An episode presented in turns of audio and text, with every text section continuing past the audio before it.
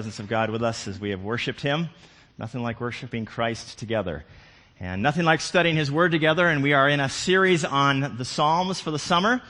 And so we are in Psalm chapter thirty today. And if you want to turn to Psalm chapter thirty, uh, that is where we will be studying from.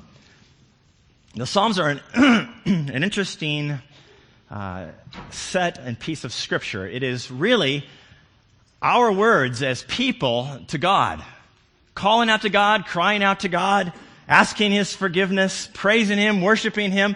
And God has turned all those words that we have toward him and made them his words to us, uh, to encourage us. They're, they're raw, they're real, they're, uh, they're messy, and like our lives. And so it's, it's really takes us through life, all the ups and downs and, and uh, highs and lows of life, and helps us walk with God through Uh, all of those things. It's instructions for us on how to be blessed, how to be happy and, and satisfied and fulfilled in Christ, in God as we walk with him, that Jesus might be prayed and praised, and then how to live holy and godly lives in a, in a fallen, broken world. This is the aim of the Psalms, and it's a, a beautiful set of literature. I, I personally have for many, many years sat down first thing in my day and just read one Psalm and pray to God. And I've done that for years. I'd commend that to you as a simple, quick, little, easy thing to do that just tunes your heart to God and, and lets you get the day started right. Of course, there's many more things you can do in terms of reading, uh, but but that's just a simple little practice that is a has been a blessing to me for for many years. Now, this psalm, Psalm thirty, is a psalm of of rejoicing and thanksgiving. That is the big theme. And so I'm going to break this sermon into two parts. One is to just look at this big picture theme that, that we are to be people who rejoice and give thanks to God. That's verses one to four. And then David takes and kind of drills down into his experience and how he came to have this heart of rejoicing in verses five to twelve. And so we'll take those two parts, just the, the big picture of, of praising God and worshiping him and giving thanks to him, and then a little bit about how David on his journey came uh, to that point. So let's look at uh, verse one. It says, I will extol you, I will exalt you, O Lord, for you have drawn me up and have not let my foes rejoice over me. Now, when you follow the Psalms, you'll often, often see this sort of cycle that goes on. There is um, a trial or a setback or a foe in this verse that comes against him, comes against a person's life. There's a crying out to God for help and for mercy. And then God comes and brings salvation and brings hope and, and brings rescue to us. And then the psalmist says, he praises him and he worships him. And that cycle gets repeated over and over and over in the Psalms. And that's what we see here, that he's, I'm, I'm exalting God. I'm lifting him up. And that's the first verse, and it ends in the last verse. He says, that my glory may sing your praise and not be silent. O Lord my God, I will give thanks to you forever. And that is the aim of, of the Scriptures, that we would be people who rejoice in God and, and praise him and enjoy him together. Uh, you, you might ask, well, why do we go through so many trials? They seem to be so disheartening at times. But really it is. When you look at this full cycle, those trials take us to turning to God and to relying upon him, to experience his grace. And we come back to a heart of deeper rejoicing than we ever would have had had we not gone through it. That's the picture of the Psalms. And we see that with David here this morning.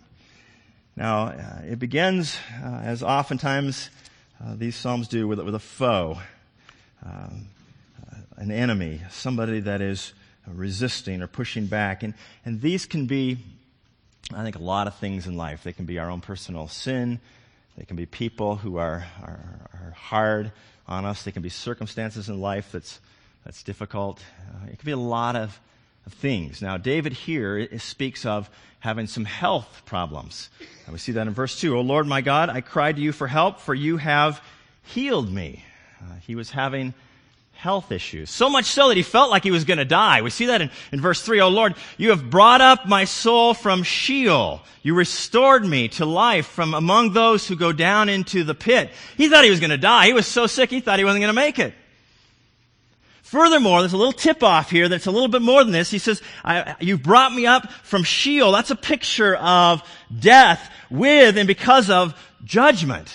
And so David, I think, has some fear that not only is he sick, but there is God's disciplining hand on his life. There is some sin in his life that needs to be dealt with. And we'll see that a little bit later in the psalm. That, that there are, there's two foes that he's facing, both his health and his own sin.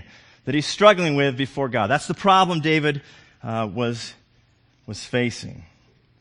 And, um, you know, life is filled with these kind of foes. Life is hard. When, when you sign up to serve and live for Jesus, you're signing up to serve and live opposed by an enemy. And uh, there are challenges. It's not easy. It's difficult. It's the normal thing. It's hard to make progress in the Christian life. It's a it's a challenging journey. It's a good one. It's a blessed one. It's filled with joy, but it's also hard every step of the way. Ground does not come easy in bringing the gospel uh, into our own lives and into the lives of this culture. And it can be even the smallest things. I was uh, driving home this past week, and um, I go up thirty-nine hundred here to the to the east, and the, there's an entrance on the freeway there that uh, historically I've kind of avoided. I don't know if you ever take this entrance on the freeway to go north on two fifteen, but it's a quick little loop that comes around. You can only go twenty miles an hour, and then you come on to traffic at seventy miles an hour, and there's no extra lane there. Have you had this problem? I literally for three years didn't use that entrance because I saw actually a car got pushed off, off the bridge and landed on its head on the road below. And I said, I'm not taking that risk. I don't want that happening to me, you know? Well, this last year, it's, it's a faster way home, so I've been going back to it, and, and, uh, and this last week I got there, and I, I pulled on, and here comes this knucklehead down the road, and he's not going to let me in. You can see it, right? You, you can tell when you got one of these people. But the problem is there's no choice. I either get in or I go over the edge, right? And I know which of those two I'm going to pick. And so I, I, I push my way in, and he kind of gets jammed into the lane next to me, you know, went over, and then about one hundred yards back, he cuts me off. And I thought, okay, game on, right? I'm going to go and cut you off. And then I thought, my gosh, this is going to turn into a game of interstate bumper cars at seventy miles an hour. This is really stupid, right? And I realized, you know, I don't even have control of myself in the most simple experiences in life. I need God. God, have mercy. I mean, I started praying, God, have mercy on me. I could kill all of us out here. Have mercy on me. Give me grace. And and I think some of the time we we wish uh, this fight would go away. We wish God would just take it away and make it easy, don't we, sometimes? But, you know, really, no, because I think it is in the fight uh, and in the difficult times, that's when we really experience God. That's when we call out to Him. That's when we get to know His grace and His help in a, in amazing ways. I, I, I'm a very competitive person, uh, and those who know me know that I'm a, a poor loser, and I'm also a poor winner. And uh, if I beat... If I beat you, I'll let you know, you know. I, I and, I, and one of the most dangerous things for me in all of life is to be bored and to not have something to fight. You know, in fact, that's when I'm going to get into sin. When I'm when I'm bored and don't really have a lot to do, thankfully it's not a lot of that, that's when I'm in danger. And so I think this fight of the Christian life is really a good thing. In fact, it's why my family and I moved to Salt Lake City. And we came here for the fight. We want to be on the front line. We want to be in the most exciting, challenging mission field in America. And we found it. And uh, it's been harder than we thought. And my gosh, we need God, right? And that's what happens. In the, in the fight, you need God. I need you. Father, if you don't come and help me, I'm done. And that is, uh, that's been the way it's been here. And, and that's the beautiful thing about living for Jesus. It is a fight in, and it is a good thing. And, um, and in the end, God comes and He lifts David, um, out of his sickness, makes him well. And this is what our good God does, is He comes and He brings healing and He brings help. Uh, it honors Him when we call on Him, and it honors Him to glorify Himself by helping us.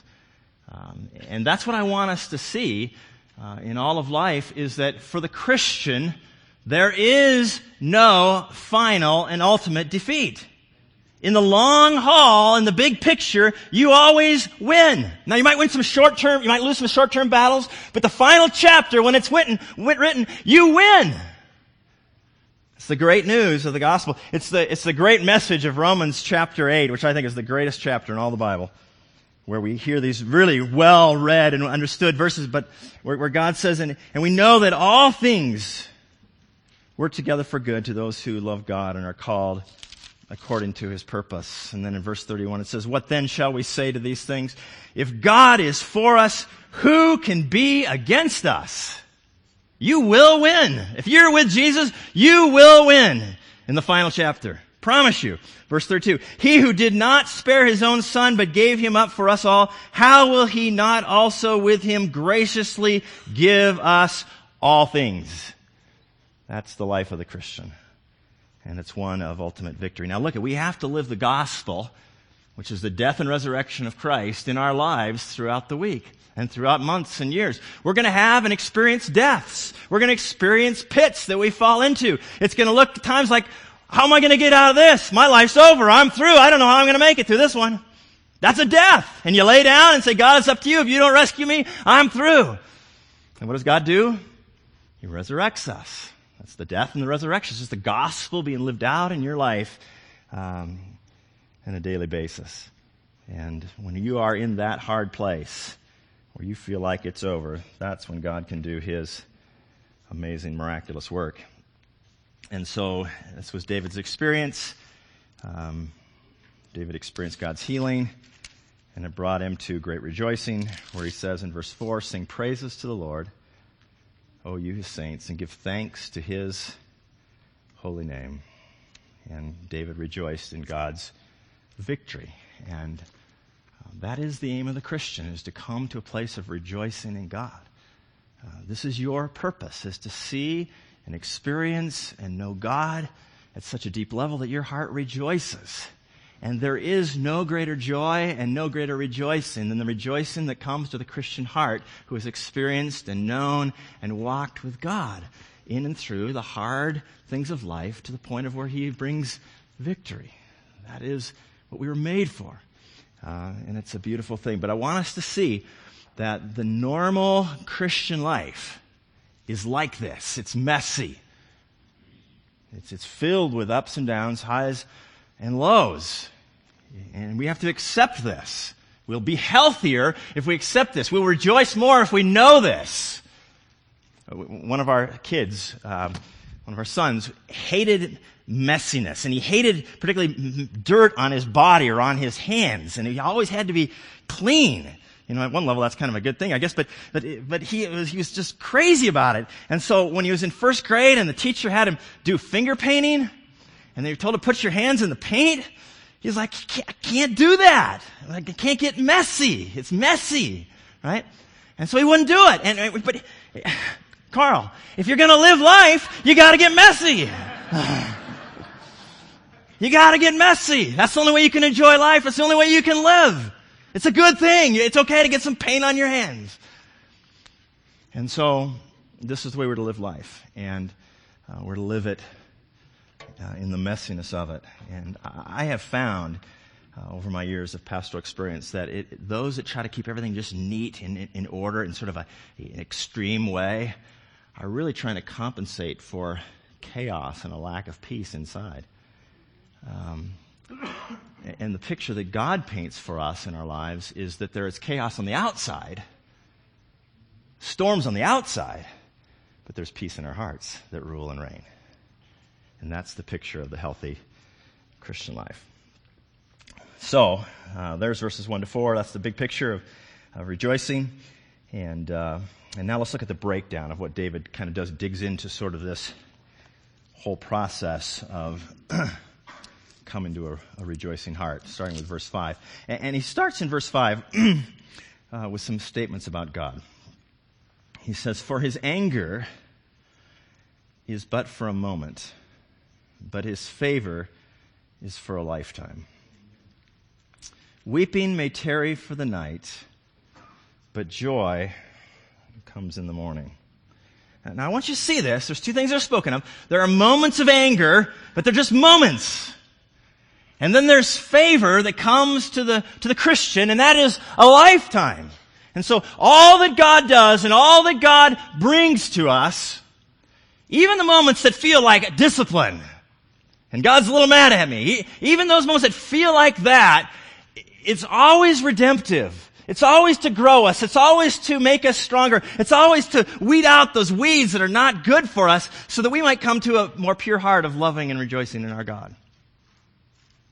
But don't miss that there are seasons where God's disciplining hand is on us. That does happen. And it doesn't feel very good. Um, but that's what a healthy father does, it tells us in Hebrews twelve, doesn't he? A healthy father sometimes is a little angry at the kids. And I think in today's culture where we have this sort of attitude of everything is awesome, everything's always good, everything's fine, don't ever get mad at your kids, I, I think we do a disfavor to them because that isn't the way our Heavenly Father is.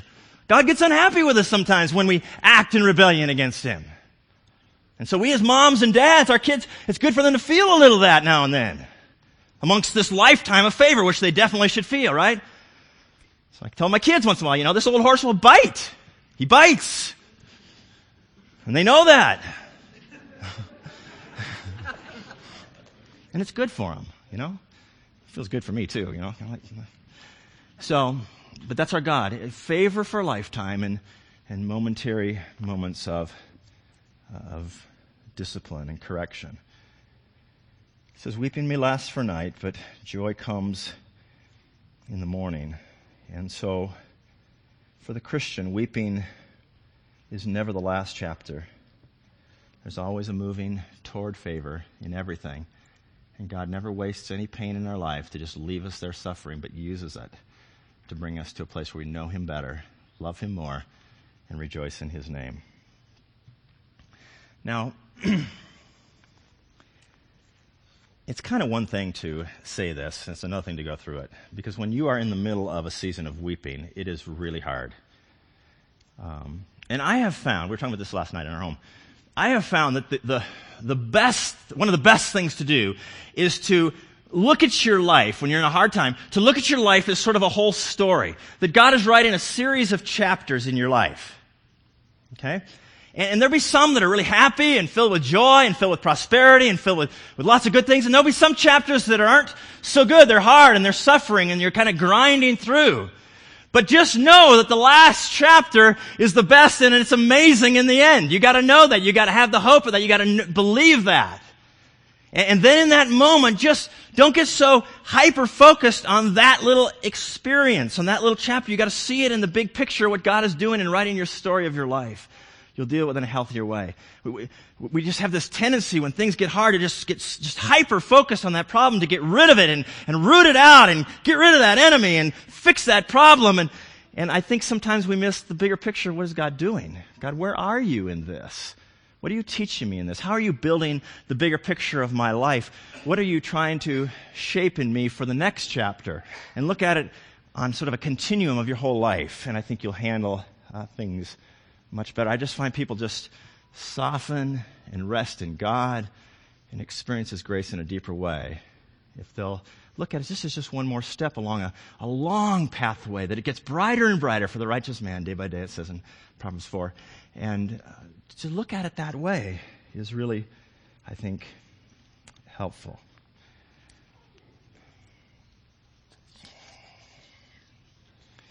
This past week I had Um, such an experience where uh, God made evident to me some significant sin in my life, and it was unpleasant. I, I don't enjoy these moments. I'm thankful for them. You know, I'm thankful that God is changing me. But it was hard, and it was painful, and um, uh, I asked God, why?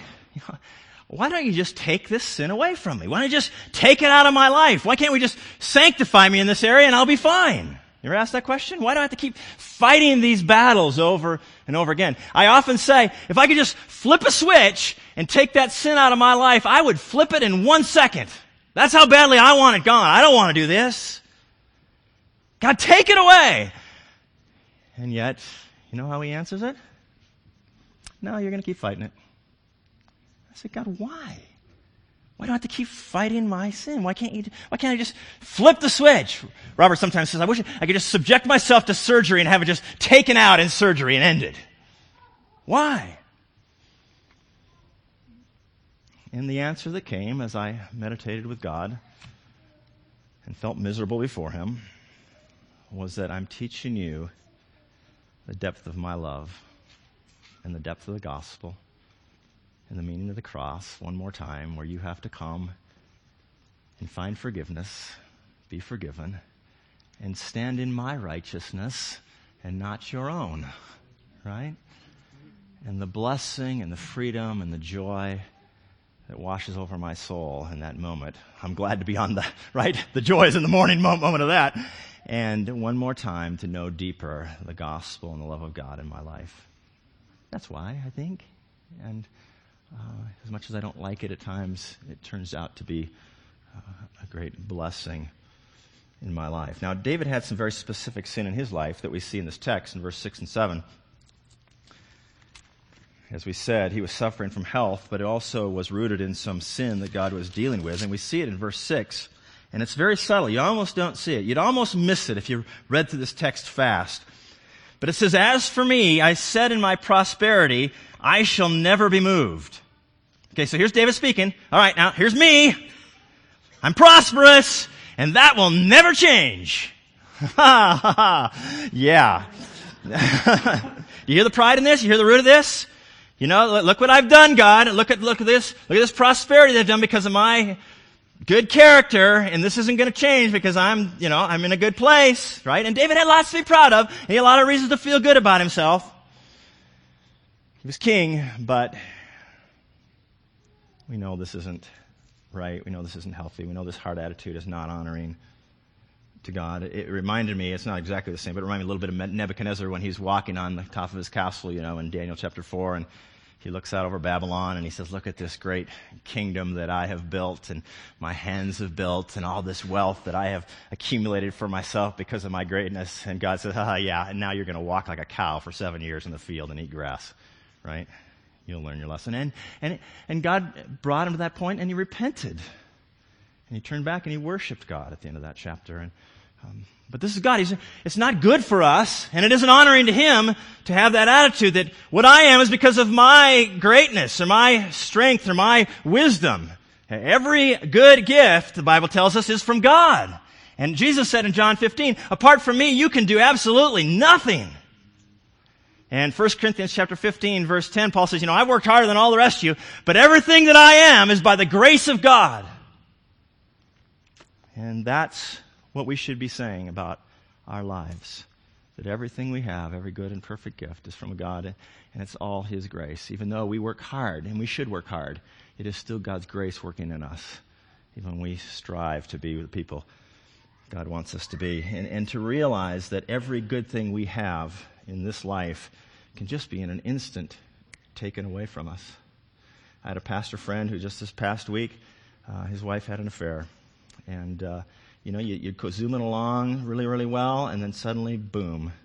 And you just never know when those kind of things are going to hit you, or you're going to fall back into a sin. You know how close you and I are to falling back into that sin that gets us? Just so close at any given moment. Or our health can be taken from us. A loved one can be taken from us. It can all just go away so fast, and it's all God's grace. We can't control those things. And our heart attitude must be, unlike David here, "God, everything I have is from you. Thank you. It is your grace given to me. Thank you." So, there's David's sin, and now God has to deal with him. And in verse seven it says, "By your favor, O Lord, you made my mountain stand strong. You hid your face, and I was dismayed." He starts to realize, you know, God is your favor. But then God does this thing that we see quite a few times in the psalm. It seems like such an unlikely thing for God to do, but He does it because He loves us. It says He hid His face. He hid His face. And David said, "I was dismayed." That God had come in and taken his health, and he was about ready to die, at least it felt like it to him, and he's calling out to God, and "God, why are you doing this to me? What is happening to me? I don't know if I'm going to make it through this." Or been there, you're in this hard place, and you're saying, "God, where are you? Why am I, why am I going through this?" And God seems silent. He doesn't answer. He's just quiet. No answers. You're just suffering, and you're calling out. You been there? Oh my gosh, I have. It's horrible. It's, this is one of the deepest and most difficult things in all the Christian life is when God hides His face, and He does. He sometimes does. Always redemptively, always to turn our hearts back to Him, Always to get us to cry out to Him. Because it's in those moments when He's hiding His face that you realize, really, in all of life, that's all I've got. God, You're my only hope. If I don't have You, nothing other rest of the stuff matters. That's what you realize when you're in that moment where He's hiding His face. And I think that is the heart of the Christian. The heart of the Christian is when God seems hidden, it's not that He's abandoned you. It's that He wants you to realize that, God, You're my only hope. And now you're starting to see it. And he calls out, David calls out to God, oh God, have mercy on me in verse eight. Have mercy on me. And when we are in that season where it doesn't make sense, and we're asking God why, and we're trying to figure it out, and the heavens seem silent, to know that God hasn't left us, just feels like it, but He's also being silent so that we would seek Him. Because there's a hollowness in our heart and a hollowness in our soul. We've let the world and its things fill in those places. We, we've turned to other things, and God is, is showing us that what we need is Him, and he's, he's drawing our hearts back to Him. And He wants us to be still before Him. Be still and know that I am God. Wait for me, it says in Isaiah many times. Just to wait and come before Him and seek Him.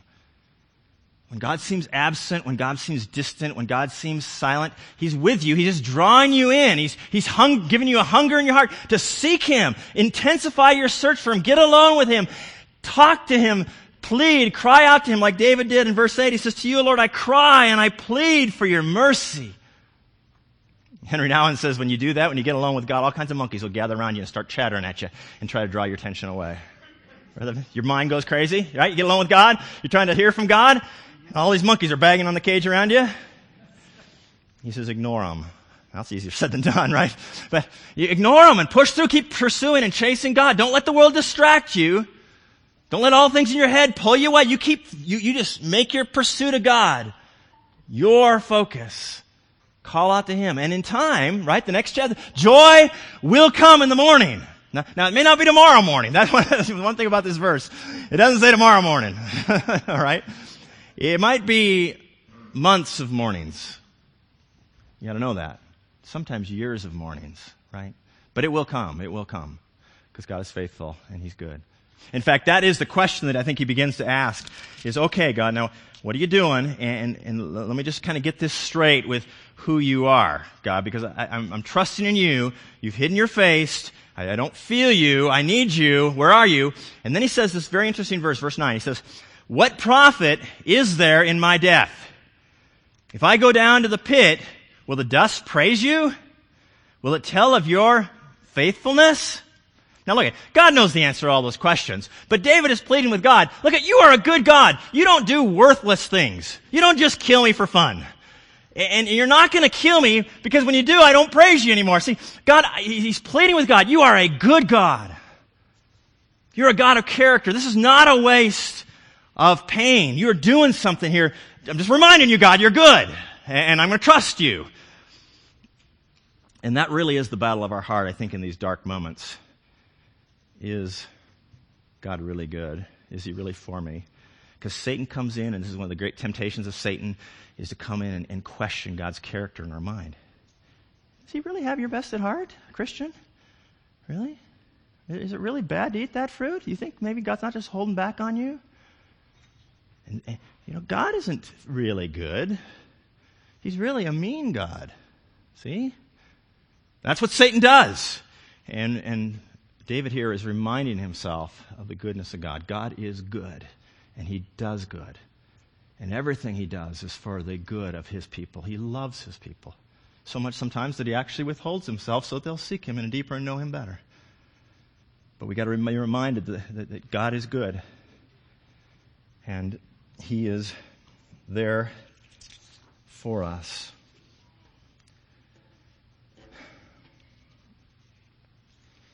So David repents, claims God's character, trusts in His goodness, and leans on Him. It's called a life of faith, right? When things are tough, doesn't make sense, you just trust God. He's good. He'll take you through. Joy comes in the morning. And keep going. And enjoy the deep trust and the journey of walking with a God that you know um, is with you and for you. You know, years really do help this faith.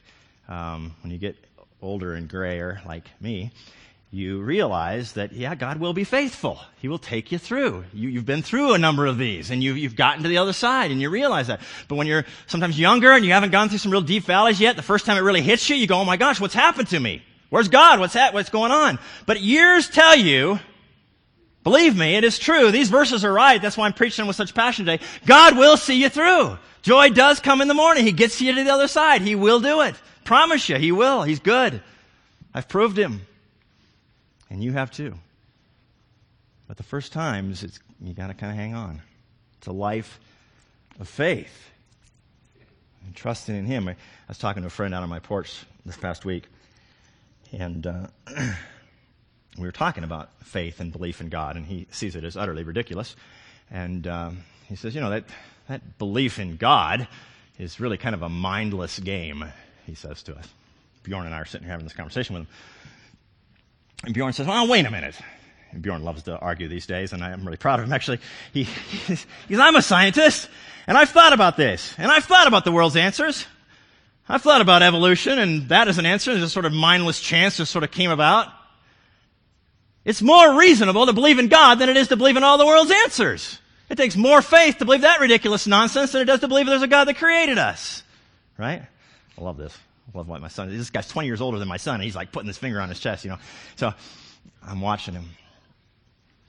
And then he said this, Bjorn said this. He said, furthermore, to believe what you believe is far more hopeless than to believe in a God who has another chapter coming. That's a really good one. See, dismay that David was feeling can turn to despair if there is no God. Or it can turn to despair if God is cruel in our minds. But if there is a God that is good and loving and for us and behind us, then there is hope in our dismay. That He has just taken us, He's taken us through a death only to resurrect us to a better place. It's a beautiful picture of the gospel. Eventually that conversation came around. I said, we, we, this is what you got to do when, you, when you're witnessing to people. You got to say, well, okay, well, really, this thing's about Jesus. What do you think of Jesus? He's no legend. Right? one point seven billion followers of a legend. Are you out of your mind? And He's a reality. He claimed to be God. What are you going to do with that? He goes, well, I'm afraid to face my sin. Now there's the reason we're hiding. But if you look at your sin, then the cross will be beautiful to you. Then Jesus will be beautiful to you. Then you'll find joy and rejoicing. If you just look honestly what's wrong, then Jesus becomes amazing. Praying someday that this man, along with many of our other friends, will see that in time. And that is the last verses of this chapter, where in verse eleven and twelve, David writes, "You have turned for me my mourning into dancing. You have loosed my sackcloth and clothed me with gladness, that my glory may sing praise and not be silent. O Lord my God, I will give thanks to you forever." And so David sensed and felt God's forgiveness, God's healing. God took him out of his sickness. He was stronger. He felt the blessing of God, the goodness of God, and he rejoiced in his salvation. And that is what happens to people when they experience God's grace and His salvation and His resurrection on the heels of a death. And um, it is a great rejoicing. And in fact, I think it's a measure of how well we understand the gospel. When we really have hearts of rejoicing, we get it. Uh, we live in a culture where people are trying to perform and trying to be good enough and try to follow rules to an end that they will be accepted by God. And that does not bring rejoicing. That is a weight on our backs. That kills us. But when we get the gospel and we get grace and we understand forgiveness and righteousness in Christ, apart from anything we do, that frees us up. That sets us free. That sets our souls free to live. And we rejoice in God. That's what the gospel does.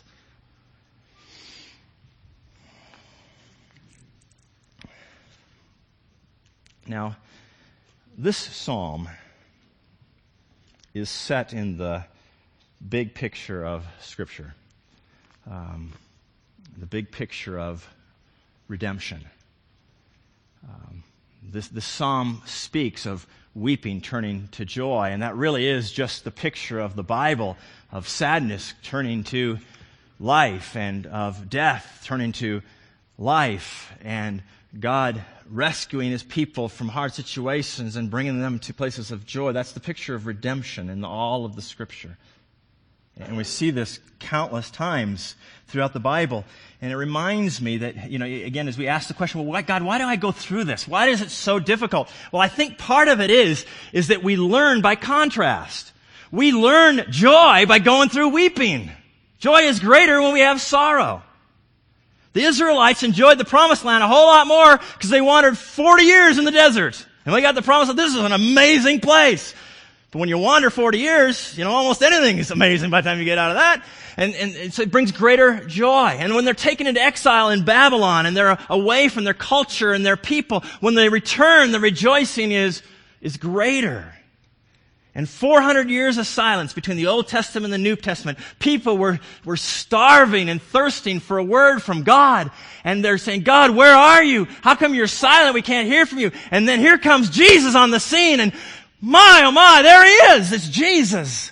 And so Jesus is rejoiced in, in a greater way because of God's silence. That's the picture of Scripture. We learn from contrast. And even in the greatest sense, we learn it in our salvation. When we see our sin and we see how worthless that sin is, and then we see Christ on the cross and that He took the wrath that we deserved and He died that we can be forgiven when we trust Him, and we see what we deserve and what we get, it just increases our rejoicing. The Bible says when you are forgiven much, you love much. And band, you can come on up. And so this is the whole story of the Bible. And it starts with Adam, where Adam is in the garden with with Eve, and they're in perfection. They have perfect union with God, no sin. Everything is just right. And then they disobey. And the whole world falls into chaos. And hellish misery comes on the human race. And God says, okay, I'm going to walk with you through all of that. And then I've got in plans in store for you a new heaven and a new earth. And do you think maybe that new heaven, that new earth is going to be better yet because we've gone through this old earth stuff? Isn't that our God? Isn't that who He is? Takes us through the tough stuff so that the greatest rejoicing possible and imaginable will occur someday in a new heaven and a new earth. This past week, on Wednesday night, I had a horrendous nightmare. Um, I've come to learn that in this city, Christians, and particularly Christian workers, occasionally have battles with horrendous nightmares. And it was horrible. I don't have many like this, very few actually. But it was so bad that I woke my wife up and told her about it. And as soon as the morning came, I called Robert and told him about it because I wanted to get the peace of God in my heart and get that hard experience into the lives of people that love me and are with me and standing around me. But what was good was, when I finally did get back on my feet Wednesday morning, I realized that was all a lie. Nightmares are usually a lie, right? They're usually not true. And the rejoicing that I felt in my heart that that was a lie was amazing. And then I thought, as this text talks about, won't it be great to wake up in the new heaven and the new earth without any sin, without any sorrow, with joy in our hearts every morning, no nightmares.